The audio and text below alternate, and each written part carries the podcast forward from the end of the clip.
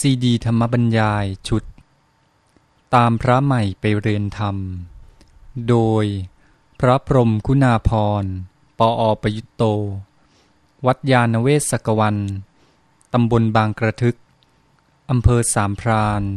จังหวัดนครปฐมบรรยายแก่พระนวกะรุ่นพรรษา สองพันห้าร้อยสามสิบเก้า ตอนที่ สี่สิบเก้า แสงอรุณยืนยันการขึ้นมาของดวงอาทิตย์แล้วอะไรเป็นบุพนิมิตของการเข้าสู่วิถีชีวิตที่ดีงามตอนที่สอง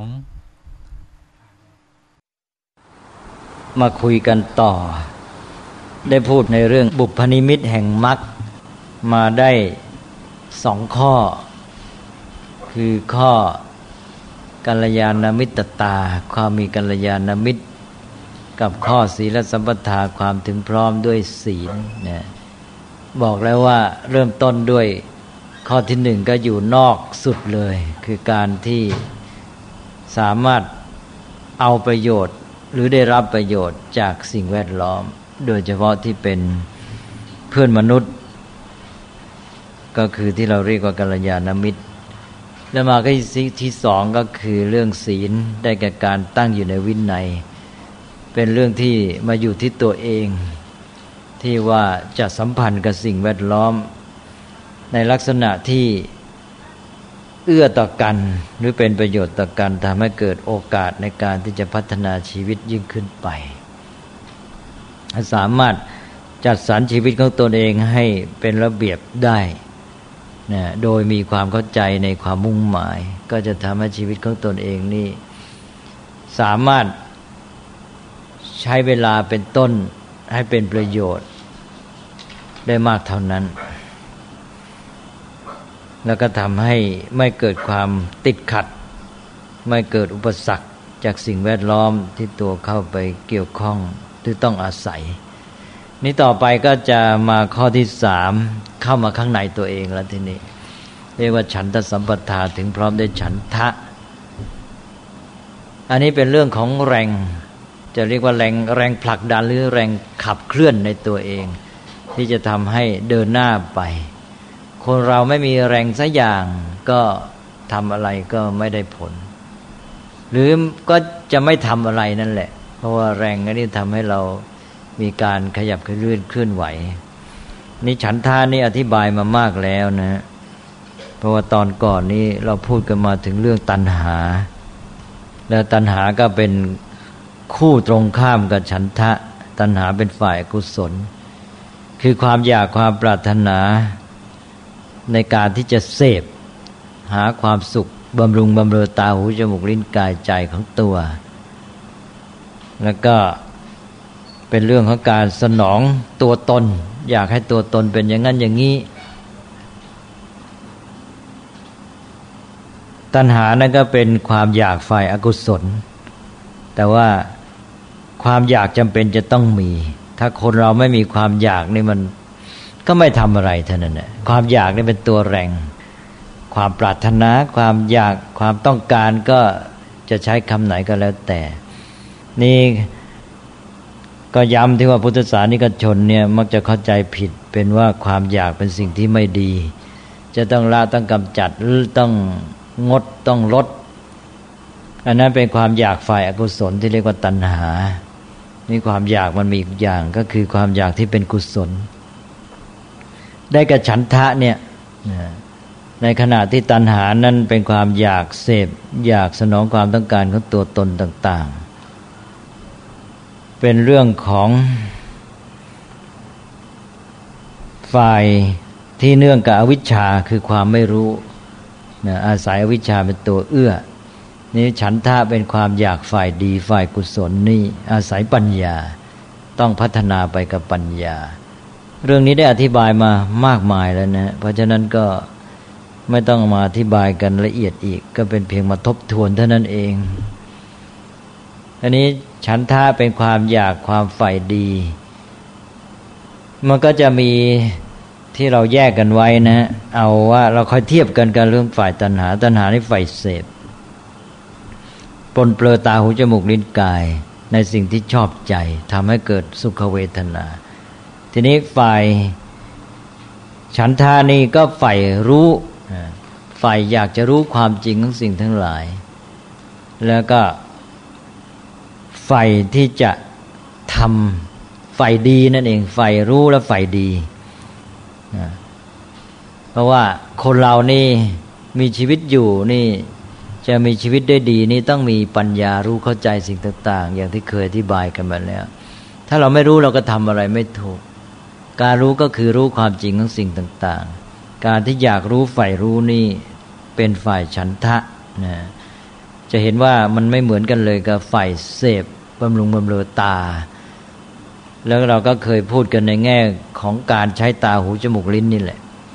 เจ้าความอยากอันเนี้ยจะแสดงเห็นชัดในตอนที่ใช้ตาหูจมูกลิ้นกายถ้าใช้ตา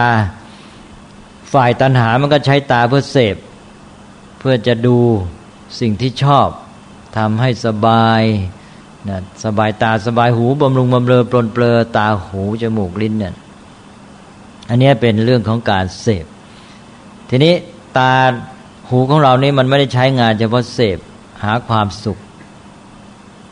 แต่ว่ามันอีกด้านหนึ่งก็คือมันใช้ในแง่ความรู้ไอ้ด้านเสพเนี่ยเป็นด้านความรู้สึกรู้สึกสบายก็อยากจะดูรู้สึกไม่สบายก็ไม่ชอบใจก็อยากจะหนีทีนี้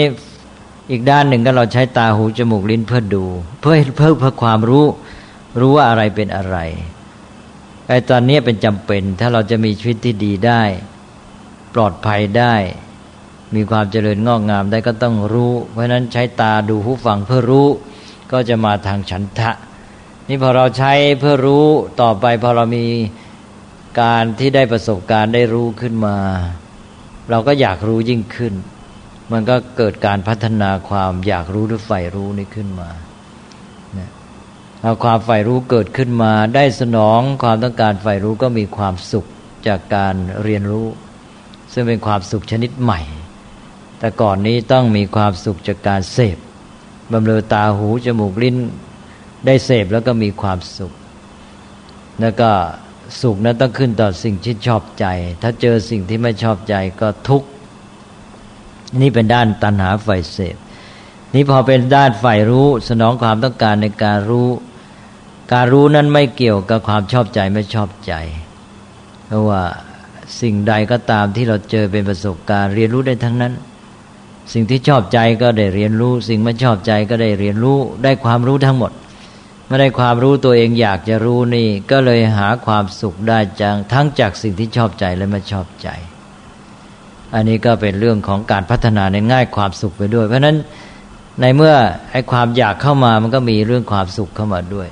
ความอยากฝ่ายตัณหาฝ่ายเสพก็สุข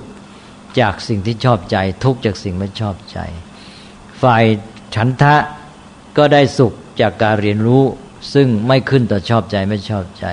สิ่งชอบใจไม่ชอบใจได้เรียนรู้ก็สุขทั้งนั้นนะเพราะได้ความรู้นี่พอเรียนรู้แล้วมันก็จะมีความพัฒนาอีกก็คือว่าเมื่อเรารู้เราจะรู้จักแยกแยะสิ่งต่างๆมันไม่อยู่แค่เสพถ้าเสพมันมันก็เลยเพลินไปงั้นเองมันไม่ได้เรียนรู้นี่พอเราใช้ตาหูใช้ตาดูหูฟังเป็นต้นเรียนรู้นี่พอเรารู้รู้อะไรเป็นอะไรเราก็แยกได้ว่าเออสิ่งนี้อยู่ในภาวะนี้มันดีหรือไม่ดีจะเกิดการก้าวอีกขั้นหนึ่งก็คือการแยกระหว่างภาวะที่ดีและไม่ดีภาวะที่ควรจะเป็นหรือไม่ควรจะเป็นภาวะที่บกพร่องหรือสมบูรณ์ตอนนี้สิ่งที่เรารู้มันก็จะมีภาวะอย่างเงี้ยสิ่งที่รู้ประเภทเดียวกันอันหนึ่งอยู่ในภาวะที่มันไม่ดีไม่น่าจะเป็นอีกอันหนึ่งอยู่ในภาวะที่ดีที่น่าจะเป็นอันหนึ่งอยู่ในภาวะบกพร่องอันหนึ่งอยู่ในภาวะที่สมบูรณ์เราเห็นพรมปูนี่มีสองผืนแล้วก็เออผืนนี้มันสะอาดเรียบร้อยดีนี่มันสมบูรณ์ภาวะนี้เรียบร้อยดีเห็นพรมอีกผืนหนึ่งสกปรกกระดำกระด่างเปื้อนแล้วก็รู้เลยว่าอันนี้ไม่ดีไม่ควรจะเป็นไอ้ความรู้นี่แยกได้ระหว่างความดีและความไม่ดีความสมบูรณ์และไม่สมบูรณ์ความควรจะเป็นไม่ควรจะเป็น ทีนี้พอเรารู้แล้วว่ามันควรจะเป็นอย่างนี้มันก็เกิดความอยากขึ้นมาว่ามันควรจะเป็นอย่างนี้อยากให้มันเป็นอย่างนี้เพราะอยากให้มันเป็นอย่างนี้อยากให้มันดีนั่นเองอยากให้มันสมบูรณ์ก็เกิดความอยากชนิดใหม่เรียกว่าอยากให้มันดีหรืออยากดีใฝ่ดีเพราะฉะนั้นความใฝ่รู้ก็นำไปสู่ความใฝ่ดีพอใฝ่ดีอยากให้มันดีอยากให้มันเป็นอย่างนั้นนะทีนี้ทำไงล่ะทำไงมันจึงจะเป็นอย่างที่มึงควรจะเป็นทำไงมันจึงจะดีทำไงมันจึงสมบูรณ์ไอ้ความอยากที่จะให้มันดีให้มันสมบูรณ์เนี่ยมันจะนำไปสู่การอยากทำให้มันดีอยากทำให้มันสมบูรณ์ก็เกิดความอยากทำขึ้นมาอยากทำให้มันดีนี่ก็ใช้ศัพท์ให้มันเพราะก็เรียกว่าอยากสร้างสรรค์อยากสร้างสรรค์ก็คืออยากทำให้มันดีนะถ้าอยากทำลายก็ไม่เรียกว่าสร้างสรรค์แน่ไม่เป็นการอยากทำให้มันดีเพราะอยากทำให้มันดีมันก็เป็นแรงทำให้เราเนี่ยต้องไปทำนะเพราะมันอยู่ดีๆมันจะดีขึ้นมาไม่ได้พออยากทำให้มันดีก็ไปทำเพราะไปทำขึ้นมันก็มีความสุขในการที่กระทำนั้นเพราะว่าผลที่ต้องการเกิดขึ้นคือว่าจากภาวะที่ไม่ดีมันก็ดีขึ้นมาเพราะนั้นคนที่มีฉันทะฝ่ายดีอยากทำให้มันดีฝ่ายสร้างสรรค์ก็มีความสุขจากการกระทำตอนนี้ก็เลยแยกไปการทวนอีกที่เคยพูดไปแล้วว่าตอนนี้มันเป็นทางสองแพร่งฝ่ายหนึ่งก็ใช้ตาหูจมูกลิ้นกายเพื่อเสพนะแล้วก็เมื่อเสพความสุขก็อยู่ที่สิ่งที่ชอบใจและเจอสิ่งไม่ชอบใจก็ทุกข์เพราะนั้นเขาก็จะมีสุขทุกข์วนเวียนอยู่กับความชอบใจไม่ชอบใจแล้วเขาก็ไม่มีทางหนีได้เพราะสิ่งที่เขาเจอมันก็มีสองอย่างเนี่ยชอบใจก็ไม่ชอบใจส่วนคนที่มีฉันทะนี่อยากรู้ใฝ่รู้บอกแล้วว่าการเรียนรู้นั้นไม่ขึ้นต่อสิ่งชอบใจไม่ชอบใจสิ่งชอบใจไม่ชอบใจเรียนรู้ได้ทั้งนั้นเพราะฉะนั้นความสุขของเขาก็พ้นจากวงจรของความชอบใจไม่ชอบใจ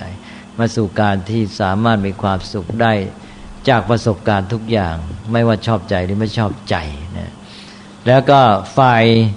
ตัณหาที่สุขจากเสพอันนั้นก็คือเมื่อเสพก็คือได้รับการบำรุงบำเรอบำรุงบำเรอก็คือตัวเองเป็นฝ่ายรับฝ่ายได้ก็คือสบายไม่ต้องทำเพราะนั้นฝ่ายเสพ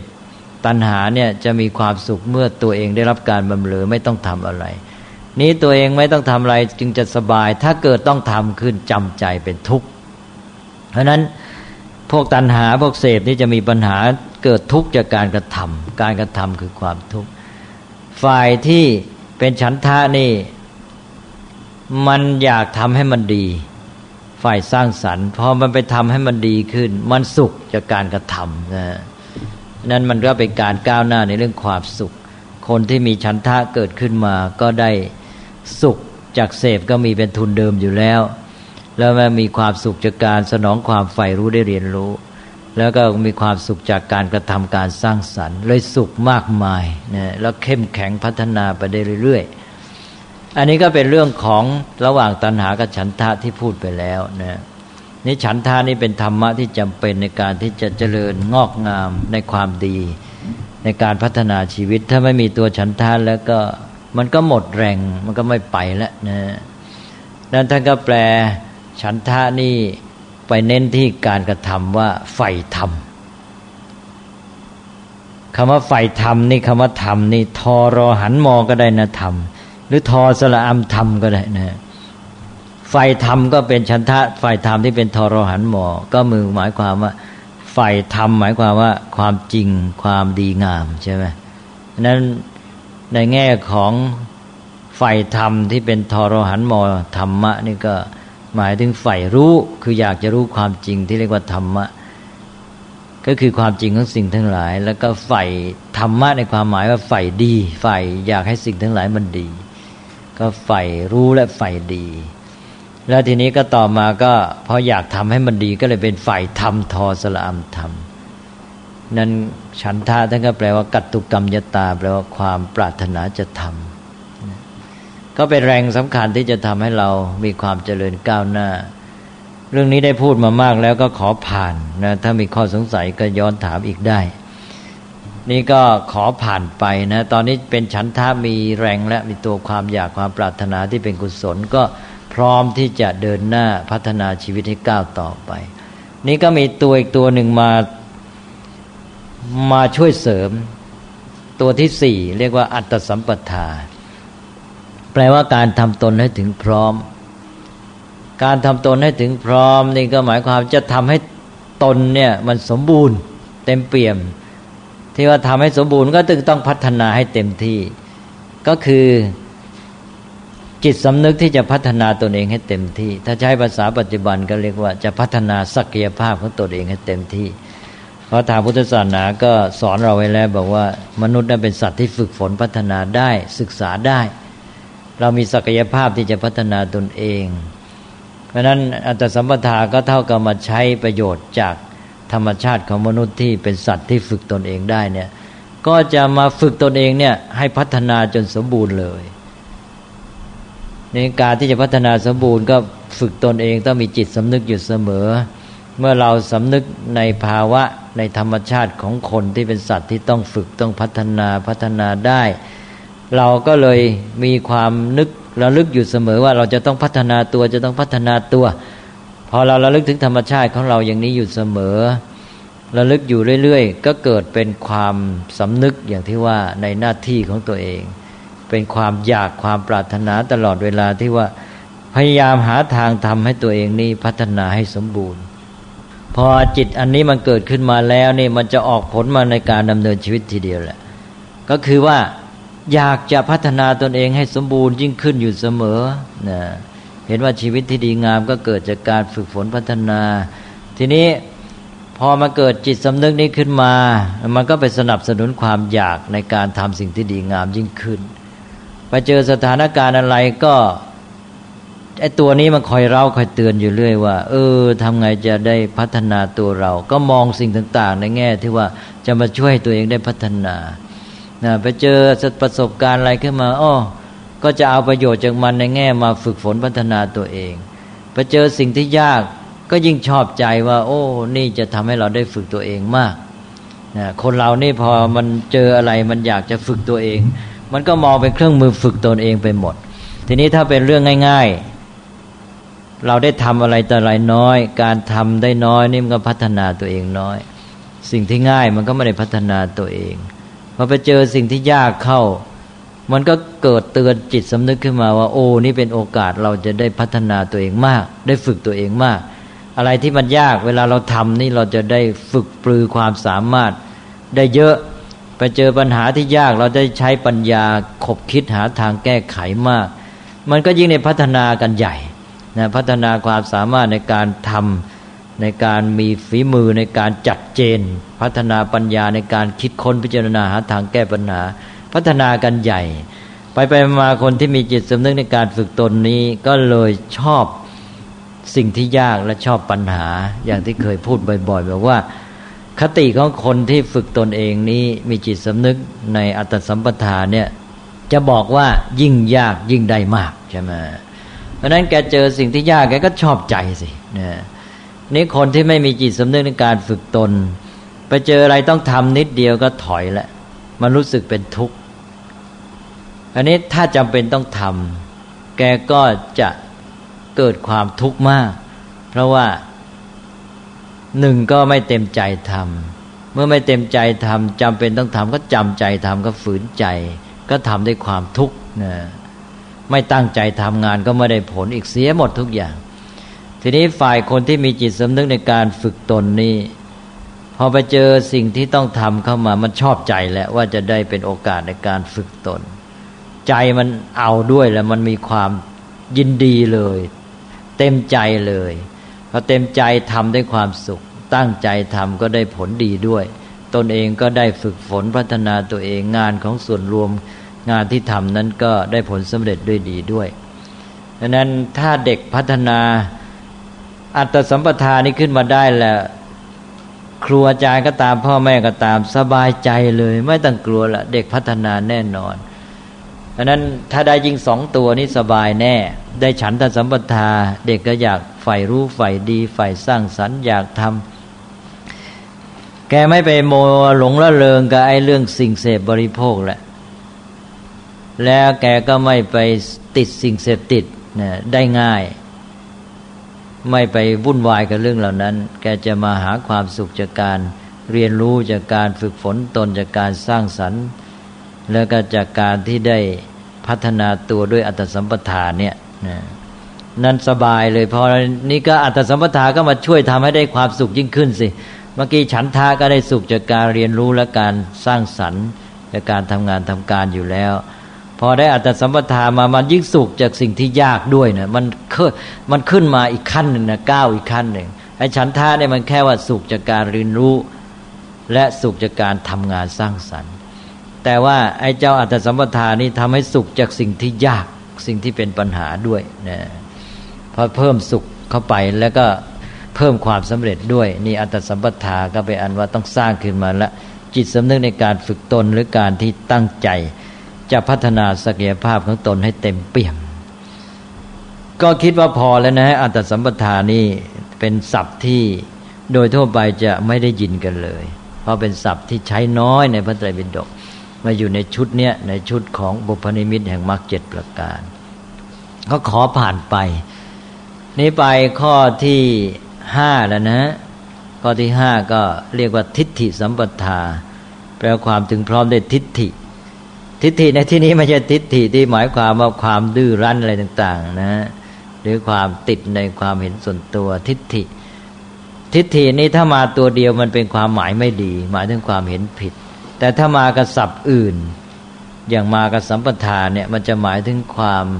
เห็นความเชื่อแนวความคิดที่ดีงามนี่ในที่นี้ก็หมายถึงว่าเป็นความเชื่อแนวความคิดที่ดีงามเป็นเหตุเป็นผลประกอบด้วยปัญญาหรือเป็นทางแห่งความเจริญปัญญานี่คนเราเนี่ยถ้ามีทิฏฐิผิดก็จะเกิดปัญหาทันทีเช่นไปเชื่อถือยึดถือแนวความคิดที่มันไม่เกื้อกูลไม่สร้างสรรค์ไอ้พวกทิฏฐิเหล่านี้ก็เช่นเชื่อว่าอ้าวอะไรแต่อะไรก็เป็นไปเพราะโชคเป็นไปตามบังเอิญบทมันจะเป็นกับเป็นเองนะสมมติว่าเชื่ออย่างนี้นะมีแนวคิดอย่างนี้แล้วแกก็ไม่พัฒนาตัวเองล่ะเพราะว่าอะไรแต่อะไรถึงคราวมันก็เป็นเองใช่ไหมแล้วแต่โชคแล้วจะไปมีไอแนวคาทิกแนวคิดทัศนะอย่างนี้มันจะไปเกื้อหนุนอะไรในการพัฒนาตัวเองมันไม่มีหรอกมันก็รอเวลาบทจะดีก็ดีเองไปอันว่าทิฏฐิอย่างนี้ไม่เอื้อต่อการพัฒนาชีวิตหรือเชื่อว่าอะไรจะเป็นไงก็แล้วแต่อำนาจดลบันดาลของเทพเจ้าสิ่งลึกลับอย่างนี้ก็เช่นเดียวกันเราก็ทำอะไรก็ไม่มีผลสิใช่ไหมมันแล้วแต่อำนาจดลบันดาลก็ปล่อยตัวหรือว่าต้องรอไปรอคอยไปอ้อนวอนขออำนาจดลบันดาลของเทพเจ้าเป็นต้นอย่างนี้มันก็ไม่พัฒนาเหมือนกันนี้ถ้าเชื่อตามหลักที่ถูกต้องก็คืออย่างน้อยให้มันเป็นความเชื่อความถือหลักการที่มันเอื้อต่อการที่แสวงหาปัญญาก็เช่นว่าถือหลักการว่าเอออะไรต่ออะไรมันก็เป็นไปตามเหตุปัจจัยของมันนี่พอถือหลักการว่าสิ่งทั้งหลายเป็นไปตามเหตุปัจจัยของมันนี่มันเอื้อทันทีต่อการแสวงปัญญาพอเราไปเจออะไรปั๊บเจอประสบการณ์เจอเหตุการณ์สถานการณ์อะไรขึ้นมาแล้วก็โอ้มันเป็นไปตามเหตุปัจจัยเพราะบอกว่าเป็นไปตามเหตุปัจจัยอ่าเราก็ต้องค้นหาเหตุปัจจัยแล้วสินะมันก็เป็นตัวกระตุ้นเป็นตัวจุดเริ่มให้เราเนี่ยแสวงปัญญาทันทีฉะนั้นความเชื่อที่ถูกต้องนี่เป็นประโยชน์มากเอาเป็นว่าเป็นความเชื่อแนวความคิดหลักการที่มันเอื้อต่อการเพิ่มพูนพัฒนาปัญญาหรือในแง่ของเพิ่มพูนกุศลธรรมความดีงามต่างๆนะนี่ถ้าไปเชื่อผิดๆมันมีเยอะอย่างค่านิยมของสังคมเรื่องค่านิยมของสังคมทัศนคติอะไรพวกนี้เป็นเรื่องทิฏฐิทั้งสิ้นอย่างค่านิยมโก้เก๋ว่าจะต้องมีสิ่งเสพนะจะต้องกินอาหารให้โก้อะไรกินอาหารอร่อยเป็นของนอกแล้วจะโก้เนี่ยค่านิยมเหล่านี้ก็เป็นเรื่องทิฏฐิที่ผิดไม่ประกอบด้วยปัญญาเลยมีปัญญาที่ไหนอ่ะมันเป็นสักแต่ว่าค่านิยมที่สังคมได้มาหล่อหลอมแล้วก็เชื่อถือกันไปมันไม่มีปัญญาอยู่ด้วยถ้ามีปัญญามันก็ต้องรู้ความมุ่งหมายว่าเออเรากินเพื่ออะไรกินแล้วมันเกิดประโยชน์อะไร ทำให้ร่างกายแข็งแรงมีสุขภาพดีอย่างนี้แสดงว่ามีปัญญาอันนี้ถ้าเราไปมีค่านิยมตามกระแสสังคมอย่างนั้นเนี่ยชีวิตของเราก็ไม่พัฒนาก็โยตกอยู่ใต้อำนาจครอบงำของกระแสค่านิยมนั้นก็จบกันอันนั้นจึงเน้นในข้อที่ห้านี้ว่าต้องมีทิฏฐิความเชื่อแนวความคิดการยึดถือหลักการค่านิยมที่ถูกต้องประกอบด้วยปัญญาและเอื้อต่อการพัฒนาชีวิตทำให้เจริญปัญญายิ่งขึ้นอย่างที่ว่าพอเชื่อในหลักการแห่งความเป็นไปตามเหตุปัจจัยปั๊บเท่านั้นแหละเจออะไรขึ้นค้นหาเหตุปัจจัยทันทีนั้นทิฏฐินี้ก็สำคัญนะอย่างน้อยก็ให้ได้ทิฏฐิอันนี้ไว้ก่อนต่อไปก็พัฒนาขึ้นไปทิฏฐินี้ก็จะประณีตก็เป็นสัมมาทิฏฐินั่นเองก็เห็นจะพอสมควรนะเรื่องทิฏฐินี่ก็ผ่านไปได้ก็ไปข้อที่หกเลยข้อที่หกก็เรียกว่าอัปมาทสัมปทาแปลความถึงพร้อมด้วยความไม่ประมาทความไม่ประมาทก็คือการที่เป็นอยู่อย่างไม่ขาดสติเนี่ยเคยอธิบายไปแล้วนะการเป็นอยู่อย่างไม่ขาดสติคือมีสติคอยระลึกคอยนึกถึงสิ่งทั้งหลายที่เกิดขึ้นเป็นไปอยู่ว่ามีอะไรเกิดขึ้นในขณะนี้ก็จับเอามาจับเอามาก็คือไประลึกนั้นลึกนึกนั่นเองนึกระลึกก็คือจับเอาสิ่งที่ปรากฏนั้นขึ้นมาเอามาไงเอามาให้ปัญญาพิจารณาพิจารณาว่าเออไอสิ่งที่เกิดขึ้นอันนี้มันเป็นไปในทางดีหรือทางร้ายมีผลกระทบต่อชีวิตของเราไหมทำให้เกิดความเสื่อมหรือทำให้เกิดความเจริญถ้ามันจะทำให้เกิดความเสื่อมปัญญาพิจารณาเสร็จแล้วก็จะได้รีบแก้ไขป้องกันถ้าว่าสิ่งที่เกิดขึ้นเป็นไปนี้มันเป็นโอกาสที่จะทำให้เรานี่ได้ดับได้รับประโยชน์หรือได้ทำการพัฒนาเอามาสร้างสรรค์ได้ก็รีบใช้โอกาสนั้นเสียปัญญาก็จะให้ไปสืบค้นหาเหตุปัจจัยแล้วมาสร้างสรรค์สติก็คือจับเรื่องราวนั้นเอามาให้ปัญญาพิจารณาแต่นี้การที่ว่ามีสติตื่นตัวอยู่เสมอไม่ปล่อยเวลาให้ปล่อยผ่านไปเปล่าไม่เลื่อนลอยไม่เคว้งคว้างเนี่ยจิตใจที่ตื่นตัวทันสถานการณ์อย่างนี้ก็คือเป็นความไม่ประมาทความไม่ประมาทก็เลยมีความสำคัญอย่างยิ่งก็เป็นการตระหนักในการที่สิ่งทั้งหลายมีความเปลี่ยนแปลงเพราะฉะนั้นความไม่ประมาทนี้จะโยงไปหาหลักเรื่องอนิจจังคือว่าเรามีจิตสำนึกที่มองถึงความเปลี่ยนแปลงอยู่เสมอว่าสิ่งทั้งหลายนี้ไม่คงที่นะมีการเกิดขึ้นตั้งอยู่ดับไปเปลี่ยนแปลงตลอดเวลาแม้แต่ชีวิตของเราเพราะฉะนั้นในเมื่อสิ่งทั้งหลายเปลี่ยนแปลงไปแม้แต่ชีวิตของเราเนี่ยเราจะมานอนใจอยู่ไม่ได้พรุ่งนี้จะเป็นยังไงก็ไม่รู้เพราะนั้นเราจะต้องตื่นตัวอยู่เสมอนะความเปลี่ยนแปลงนี้ก็มากระตุ้นเตือนใจเรานี่ให้ไม่นิ่งนอนใจแล้วก็ให้เร่งรัดนะให้คอยมีสติจับและลึกนึกสิ่งต่างๆเอามาในการที่ป้องกันความเสื่อมเสียและในการที่จะใช้ประโยชน์จากโอกาสที่เกิดขึ้นอันนี้เรื่องความเปลี่ยนแปลงก็ไม่สัมพันธ์กับเวลาอีกเพราะเราลึกถึงความเปลี่ยนแปลงความเป็นอนิจจังทุกขังก็เตือนใจเราให้ไม่ประมาทนะแล้วก็ความเปลี่ยนแปลงนั้นอาศัยการเวลาเมื่อการเวลาผ่านไปสิ่งทั้งหลายก็เปลี่ยนแปลงเพราะนั้นคนที่มีความไม่ประมาทก็มองเห็นความสำคัญของการเวลาว่าโอ้เวลาผ่านไปนี่สิ่งทั้งหลายมันไม่ได้หยุดนิ่งนะชีวิตของเราก็ผ่านไป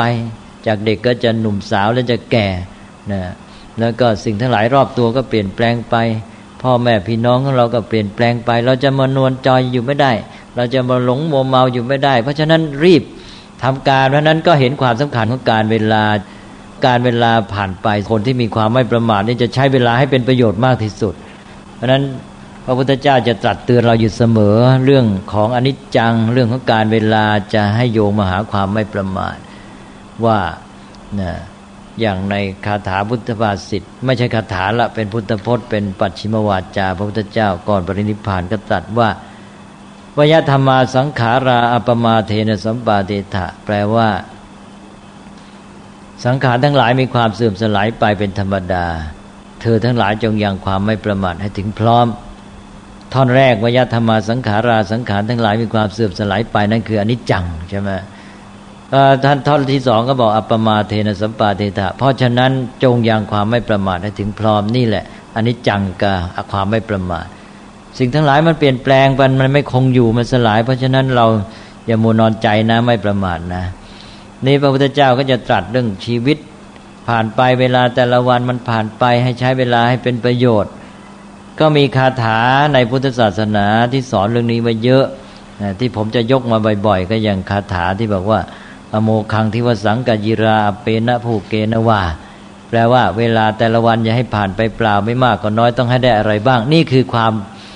เป็นอนิจจังสิ่งทั้งหลายเปลี่ยนแปลงแล้วก็ให้เห็นความสำคัญของการเวลาใช่ไหมแต่ละวันนี่สำคัญมากอย่าให้ผ่านไปเปล่าไม่มากก็น้อยต้องให้ได้อะไรบ้างแล้วก็ไปแจกแจงเอาสิว่าได้อะไรบ้างได้วัตถุได้เงินทองได้งานได้การได้ทำประโยชน์ได้ปัญญาได้ความรู้ได้ศึกษาเล่าเรียนได้จิตใจที่ดีงามได้พัฒนาจิตใจให้มีความสุขเบิกบานผ่องใสยิ่งขึ้นได้อะไรต่ออะไรก็ได้ให้เป็นดีงามจนกระทั่งได้จากทรัพย์ที่เป็นวัตถุภายนอกมาจนได้อริยทรัพย์ภายในนั้นก็พระพุทธเจ้าก็ตัดตรัสเตือนเราอยู่เสมอแม้แต่ในการที่ว่ามาพัฒนาศีลสมาธิปัญญาก็ต้องเร่งด้วยความไม่ประมาทอย่างที่บอกว่าคโนโวมาปัจจคาแม้แต่ขณะเดียวก็อย่าให้ล่วงผ่านท่านไปเปล่านะนี่นี่ถ้าปฏิบัติกันจนถึงเต็มที่แล้วความไม่ประมาทจะมาถึงขั้นเนี้ยคือขั้นที่แม้แต่ขณะเดียวอย่าให้เสียเปล่าก็เพราะนั้นคตินี้จะเอาระดับไหนก็แล้วแต่นะถ้าว่าเอาขั้นหยาบก็แต่ละวันเวลาแต่ละวันอย่าให้ผ่านไปเปล่าไม่มากก็น้อยต้องให้ได้อะไรบ้างนี่ถ้าเอาขั้นละเอียดก็ต้องอย่างที่ว่าเนี่ยต้องถึงขั้นที่ว่าแต่ละขณะอย่าให้เสียเปล่าเลยถ้าทำได้ขั้นนี้นี่เก่งมากนะ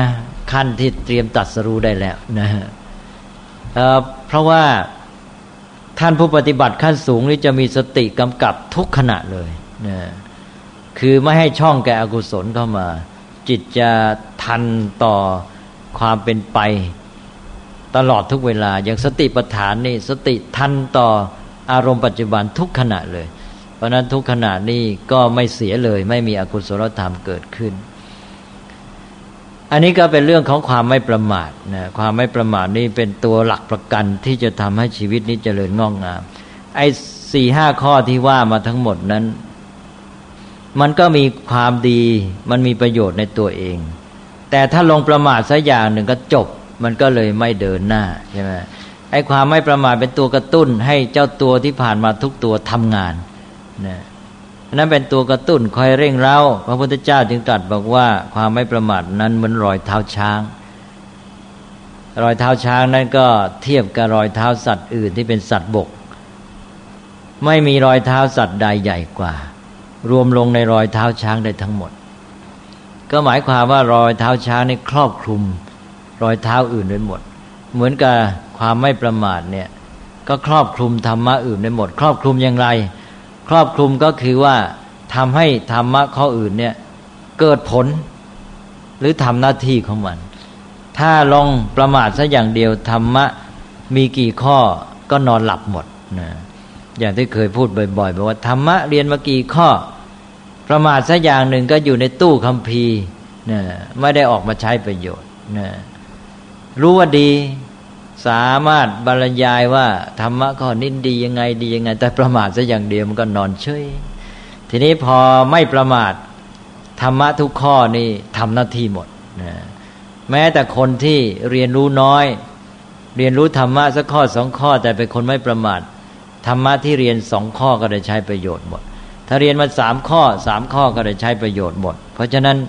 คนที่ไม่ประมาทนี่แม้เรียนรู้น้อยก็เดินหน้าไปได้ใช่ไหมได้ประโยชน์คนที่เรียนรู้มาก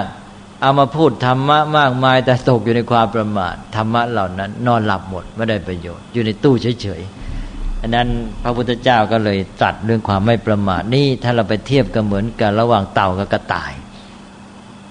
ไอ้เจ้ากระต่ายนั่นประมาทตกอยู่ในความประมาทว่าไอ้เจ้าเต่านี่มันเดินช้าเราวิ่งเดี๋ยวเดียวก็ถึงหลักชัยและไอ้เจ้าเต่านี่คลานไปเถอะอีกนานเพราะนั้น นอนซะก่อนก็ได้นอนก็ได้ตอนที่ว่านอนก็ได้ก็คือปล่อยปละละเลยเนี่ยทอดทิ้งหน้าที่ก็นอนหลับเพลินตื่นมาอีกทีปรากฏว่าเต่าไปถึงหลักซะแล้วเลยแพ้เลยใช่ไหม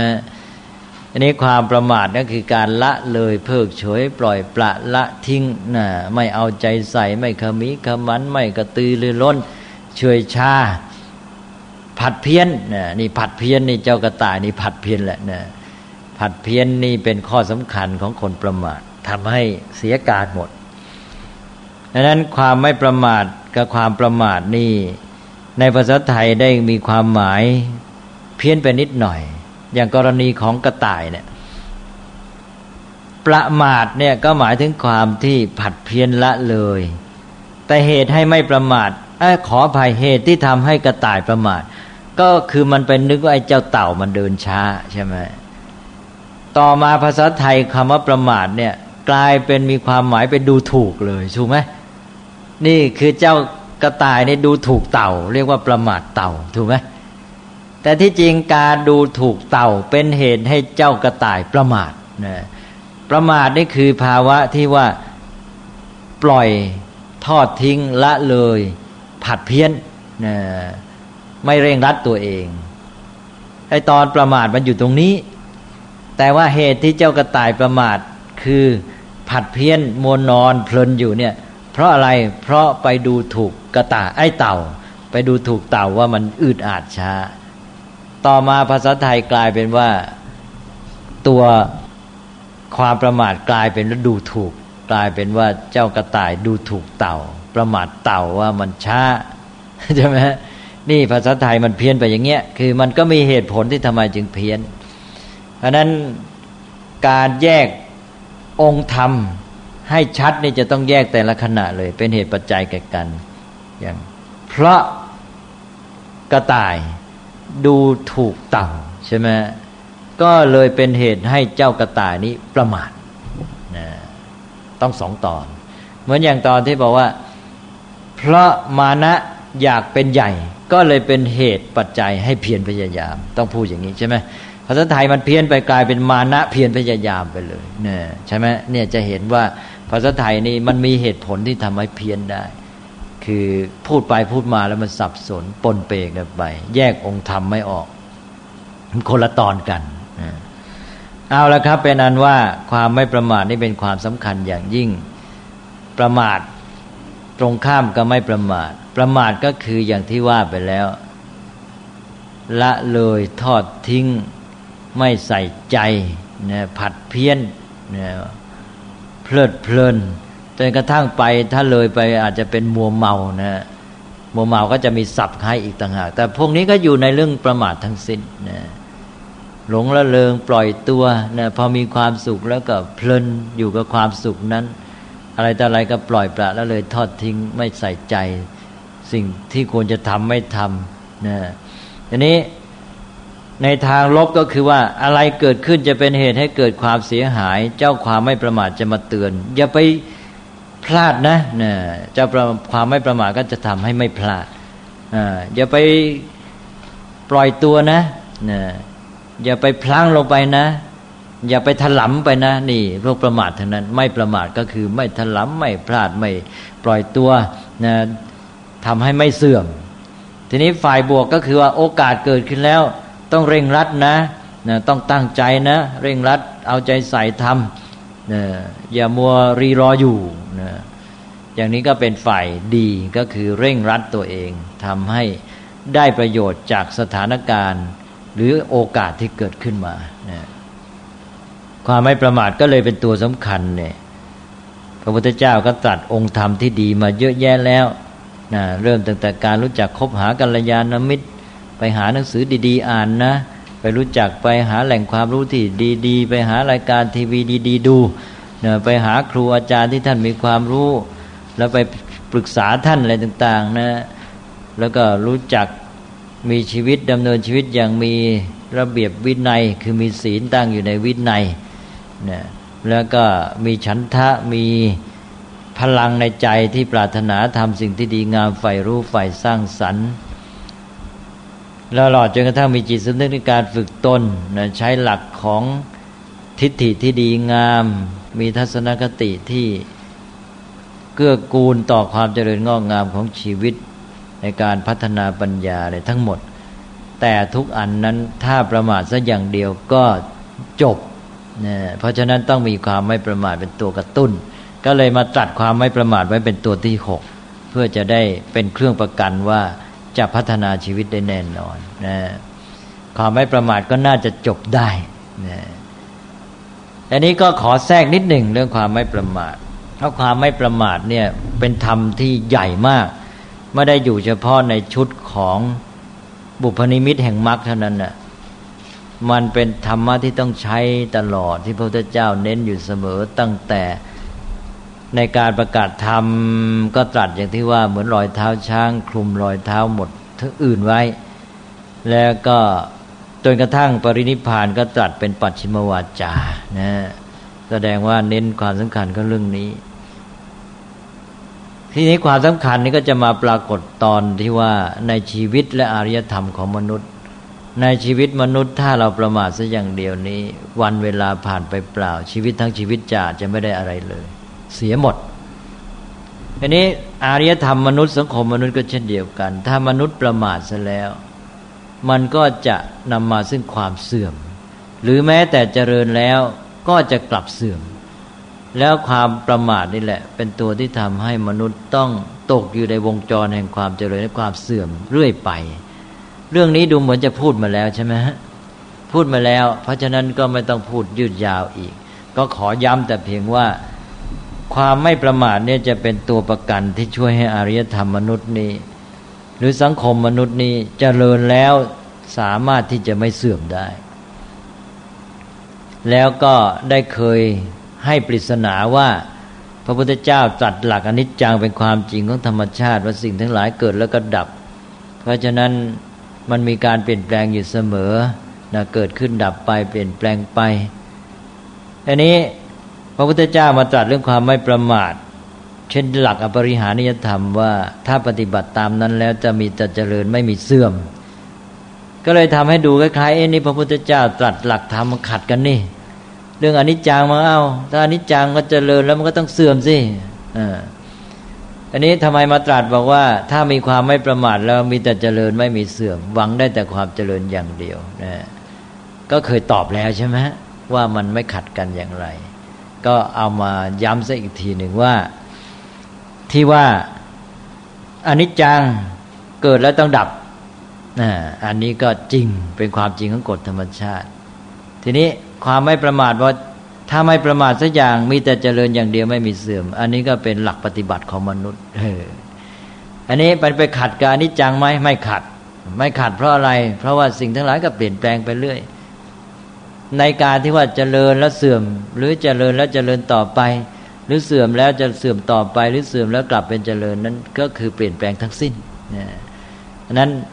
ที่ว่ามีแต่เจริญไม่มีเสื่อมก็หมายความว่ามันก็เปลี่ยนแปลงแต่เปลี่ยนแปลงไปในทางที่เจริญเรื่อยไปใช่ไหมเท่านั้นเองก็จบไม่ได้มีอะไรขัดกันนะอันนั้นก็การที่ว่า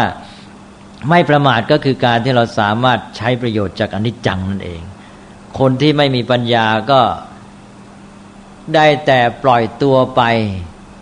ตามความเปลี่ยนแปลงของสิ่งทั้งหลายให้ปล่อยให้เหตุปัจจัยในทางภายนอกมันมา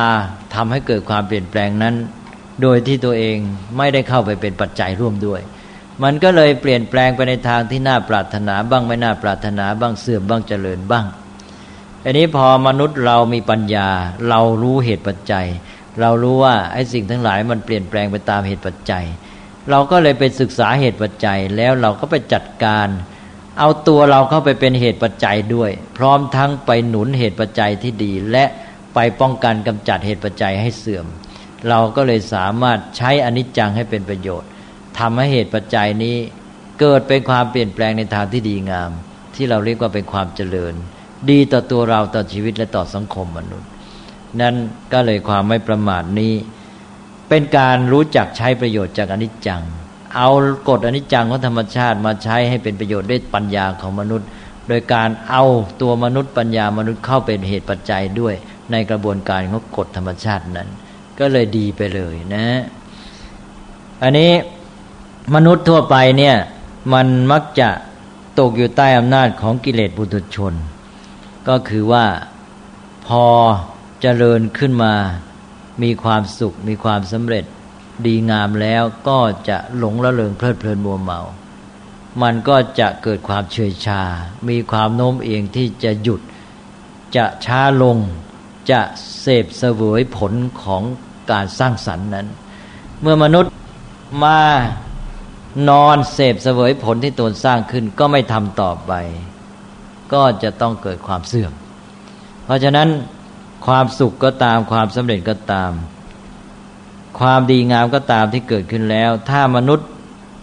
ไม่รู้จักใช้เป็นประโยชน์ปฏิบัติต่อมันไม่ถูกก็จะกลับเป็นปัจจัยแห่งความเสื่อม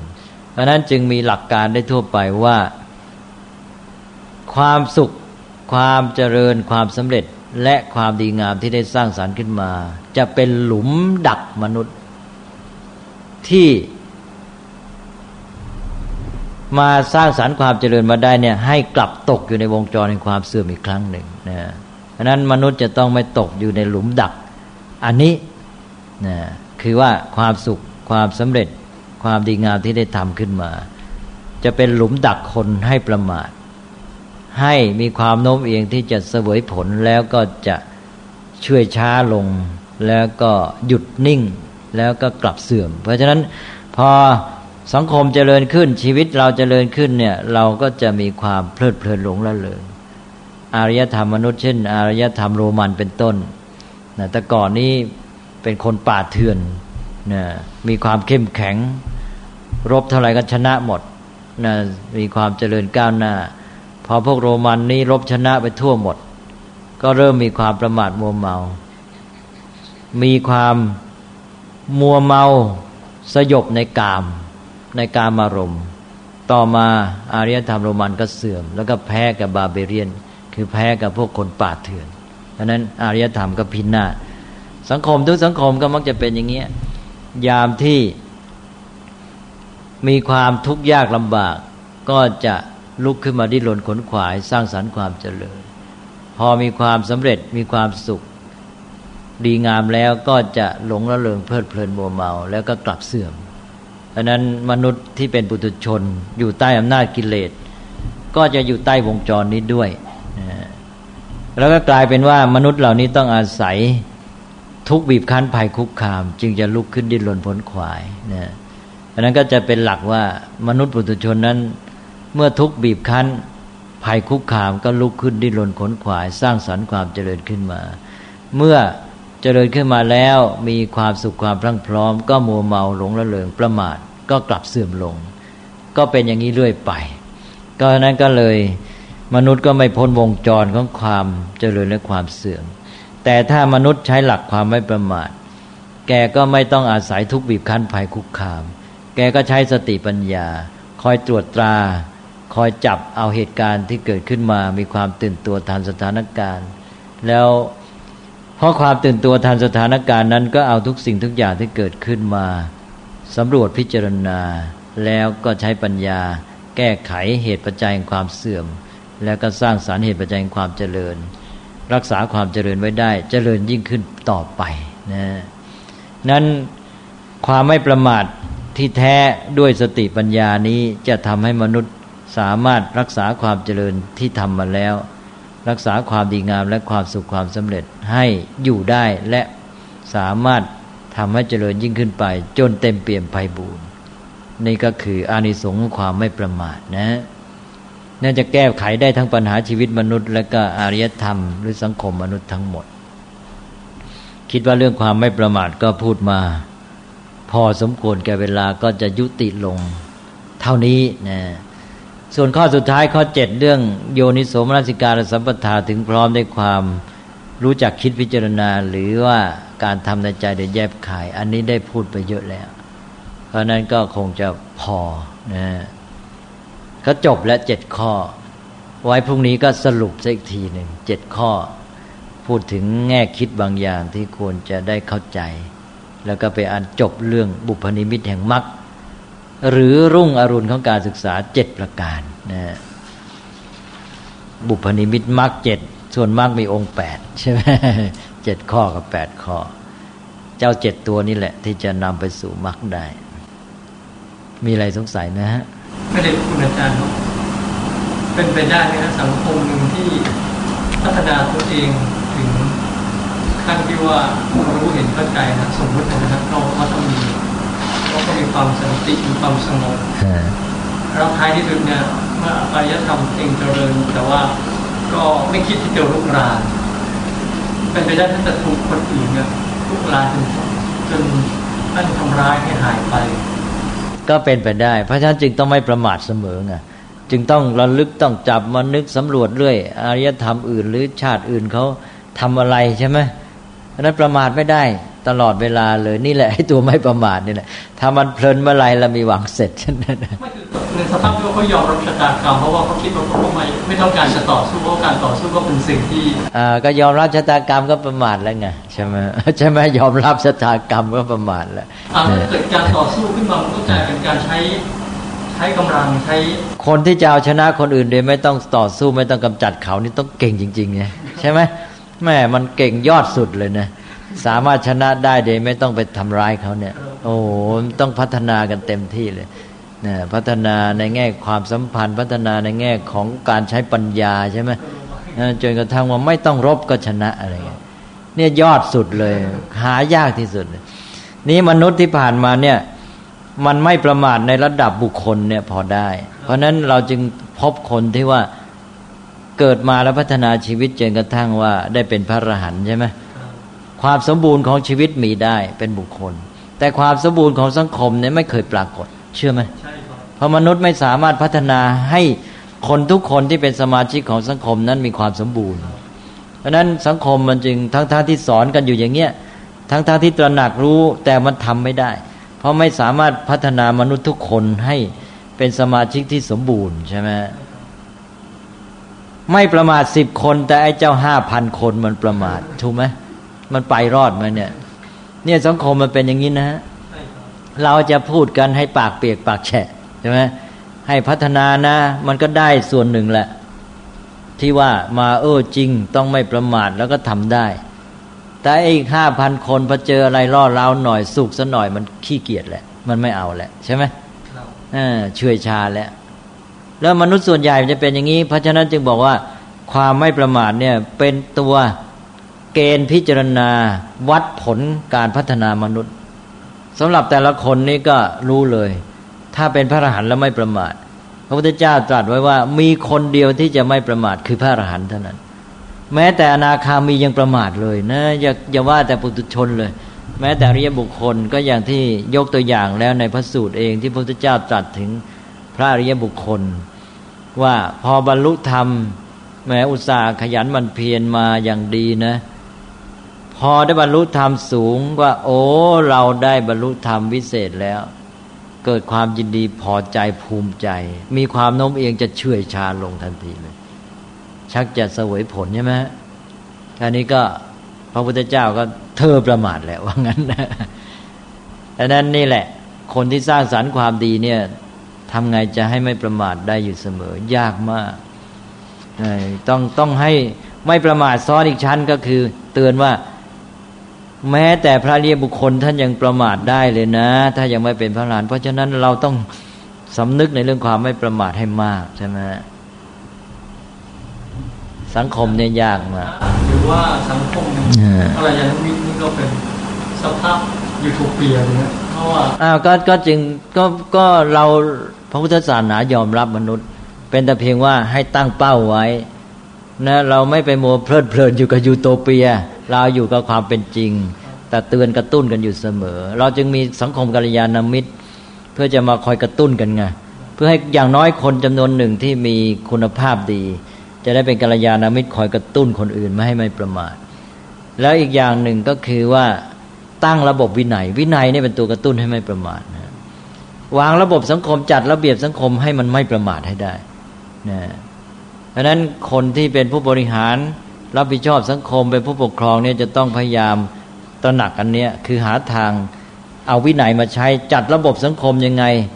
วางระเบียบกฎเกณฑ์กติกายังไงเพื่อกระตุ้นคนให้ไม่ประมาทอยู่เสมอ เอาวินัยนี้จะช่วยได้นะ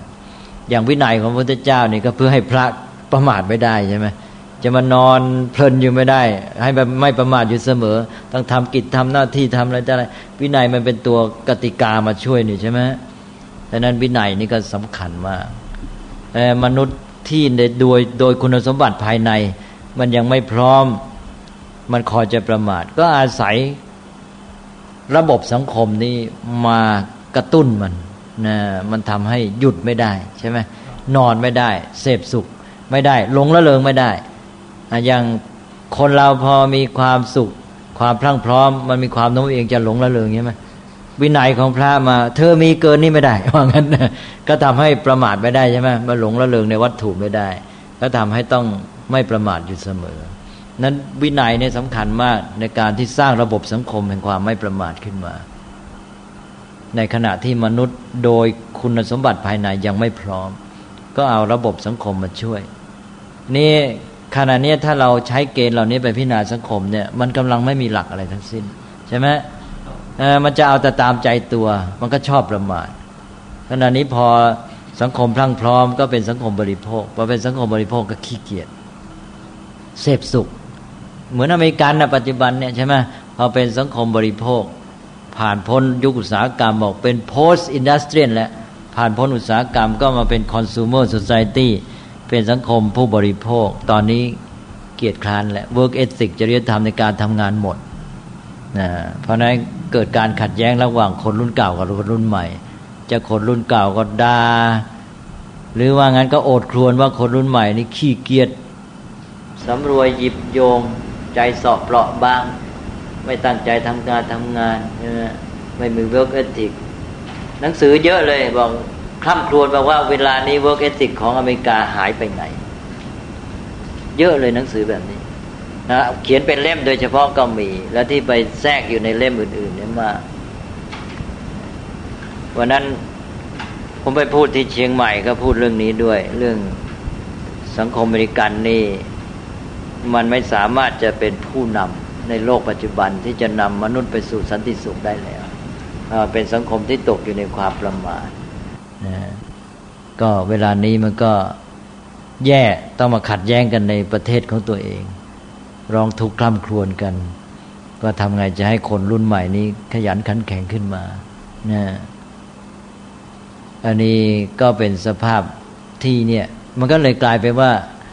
ฝรั่งตะวันตกอเมริกันที่เจริญขึ้นมาก็เพราะทุกบีบคั้นภัยคุกคามเท่านั้นเองไม่ได้เจริญขึ้นมาด้วยสติปัญญาความดีการพัฒนามนุษย์ที่แท้จริงนะต้องอาศัยระบบระบบวินัยของฝรั่งคือระบบอะไรวินัยนี่ก็คือระบบแข่งขันใช่ไหมนี่คือวินัยของสังคมอเมริกันระบบแข่งขันเป็นวินัยของสังคมแต่วินัยแบบนี้ไม่ตั้งขึ้นจากสติปัญญามันตั้งขึ้นจากระบบตัณหาที่แย่งชิงผลประโยชน์แล้วเอาวินัยแบบระบบนี้ซึ่งเป็นระบบที่ไม่ใช่วินัยที่พึงปรารถนาไม่ใช่วินัยแห่งการพัฒนามนุษย์เนี่ยเอามาบีบคั้นคนใช้ทุกบีบคั้นภัยคุกคามก็คือการแข่งขันการแข่งขันก็คือระบบทุกบีบคั้นภัยคุกคามแกไม่ดิ้นแกไม่สู้แกไม่รีบเร่งแกแพ้แกตายใช่ไหมอันนี้ไอ้การแข่งขันก็คือตัวทุกบีบคั้นภัยคุกคามตลอดเวลานะเพราะคนอื่นไม่ช่วยเนี่ยตัวใครตัวมันเพราะนั้นก็บีบให้ทุกคนนี่ต้องเร่งรัดพัฒนาตัวเองก็สร้างความเจริญขึ้นมาได้อันนี้มันก็ไม่ใช่หลักความไม่ประมาทที่แท้จริงเมื่อทุกบีบคั้นภัยคุกคามมันเจริญเพราะมันเจริญมันพรั่งพร้อมมันก็หลงละเลงมัวเมาก็กลับเสื่อมลงนั้นเวลานี้กระแสก็ลงแล้วกระแสแห่งความเสื่อมก็โลกนี้ไม่รู้จะพ้นไปได้หรือเปล่าก็อย่างที่ว่าแล้วอารยธรรมมนุษย์นี่ไม่เคยพ้นได้เลยนะก็แสดงว่าวัดเอาการเอาความไม่ประมาทมาวัดการพัฒนามนุษย์เนี่ยมนุษย์ยังไม่ประสบความสำเร็จเลยในระดับสังคมได้แค่คนไม่กี่คนที่เกิดขึ้นมาแล้วก็ทำให้ชีวิตบริบูรณ์ได้เป็นชีวิตที่ดีงามบรรลุธรรมตรัสรู้เป็นพุทธะเป็นพระอรหันต์แต่ในแง่สังคมคนส่วนใหญ่ก็วนเวียนอยู่ในวงจรเนี่ยนะนั่นก็การพัฒนามนุษย์โดยส่วนรวมทั้งสังคมเนี่ยจะมีทางเป็นไปได้สำเร็จแค่ไหนนะอย่างน้อยให้ส่วนใหญ่ รักษากันไว้ได้ไม่ให้เสื่อมเนี่ยยากที่สุดเลยนะเพราะนั้นสังคมอุดมคติเนี่ยก็สังคมเป็นความไม่ประมาทจะสำเร็จได้หรือเปล่านะ